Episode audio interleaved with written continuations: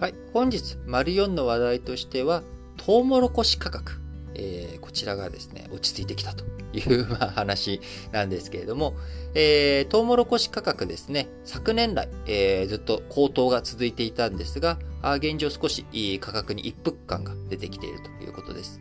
もともと中国の飼料用需要、えー、そして米国の高温乾燥による、えー、生産減観測、こういったものもあり、需給があ逼迫感がね、えー、厳しい状態ということになっていたんですが、えー、こちらがやや緩和という状態になっております。え、中国こちらですね、アメリカ農務省は2020年から2021年度の中国の推定輸入量を前年度比3.4倍の2600万トンと世界最大の買い手というふうになったと見ていた、見ているんですけれども、アフリカトンネツ、こちらでね、影響で、中国、豚の数が減ってしまって、こちらを早期に回復させるべく、アメリカ産の飼料、えー、トウモロコシをね、豚ちゃんに食べてもらうために大量に調達するという動きから、トウモロコシの価格がですね、ぐわっと上がっていったわけです。他にもトウモロコシ、脱炭素という文脈においては、ガソリンに混ぜてね、自動車燃料にするエタノール向け、こちらの需要も増えると期待が高まっていたり、えー、需要旺盛というところですが、供給面ではアメリカやブラジルで乾燥、あの乾燥ですね、干からびちゃう、こう水不足で、えー、減産しちゃうんじゃないかということから、2020年秋から、えー、こう、こうね、あのー、穀物の指標ってシカゴ取引所、こちらの、えー、価格、小麦とかトウモロコシとかは、えー、シカゴ市場が、えー、こうね、金額の価格の指標の場所となっているわけですけれども、えー、2020年5月にはですね、えー、その2倍超をつけて、えー、小麦を、小麦価格を7年10ヶ月ぶりに上回るという、まあ、こういった、えー、動きになっておりました。その後、アメリカ中西部で雨が降って、乾燥をしてですね、あのトウモロコシの飼育がうまくいかないんじゃないかというところが覆っていき、えー、7月の受粉期、これを乗り切ったということになっております。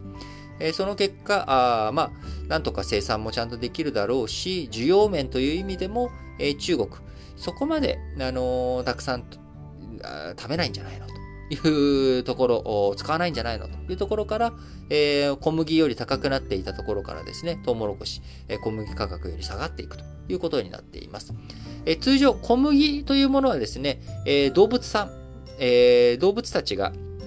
食べるというところに、えー、使う、飼料用に使うよりかは、えー、我々がね、えー、パンにしたりとか、パスタにしたりとかして食べる、え人間が食べるものというところなので、基本小麦の方が同じ重さであれば、え小麦の方が価値があるという状態、え、だったわけなんですが、え、一時期ね、そのトウモロコシの方が小麦価格より上回ってしまっていると。いう状態。まあ、こういうふうなことになっていましたが、えー、小麦価格がですね、えー、まあ、トウモロコシ価格が下がって、えー、小麦価格があトウモロコシ価格よりも高い状態ということになりましたと。で、そのなった後にですね、また今、小麦価格、今度は小麦の方がぐわっと値段が上がってきているということです。えー、理由としてはですね、えー、こちらは需要面というよりかは供給面ですね。えー、アメリカ産、えー、こちらもですね、高温乾燥で、えー、減産見通し。カナダカナダやロシアでも減産が見込まれているということから、えー、今、金額、小麦価格が上がってきているということになっております。でトウモロコシ価格下がったとはいえですね、えー、それでもやはり依然として高い状態になってしまっています。えー、こういった状況の中から先行き、見通しがしにくいというところから、えー、かなかどういうふうになっていくのかなと。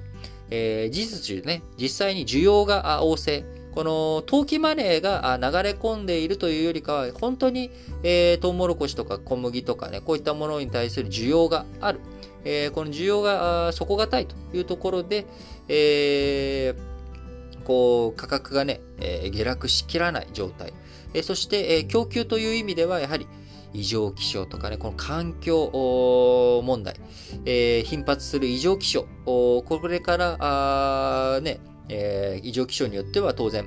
トウモロコシ、小麦が収穫できないというようなリスクっていうものがね、常にやはり付きまとってしまうと。で、えー、収穫ができる、できないだけじゃなく、えー、アメリカ8月下旬の大型ハリケーン、アイーダさん、えー、こちらの襲来で一部輸出施設、えー、施設にね、えー、いろんなそのサイロとかですかね、なんかあの、小麦とか、えー、トウモロコシとかをこう入れとく、えー、エレベーターとかっていうね、あの倉庫とかあったりするわけですけれども、えー、こういったものに対して、え、被害が出たということになっていくと、また再びね、需給が逼迫していくっていうことになると、小麦価格、トウモロコシ価格、どっちも上がっていきかねないということから、えー、穀物価格の推移というところをしっかりと見ていく必要があるのかなと思います。thank you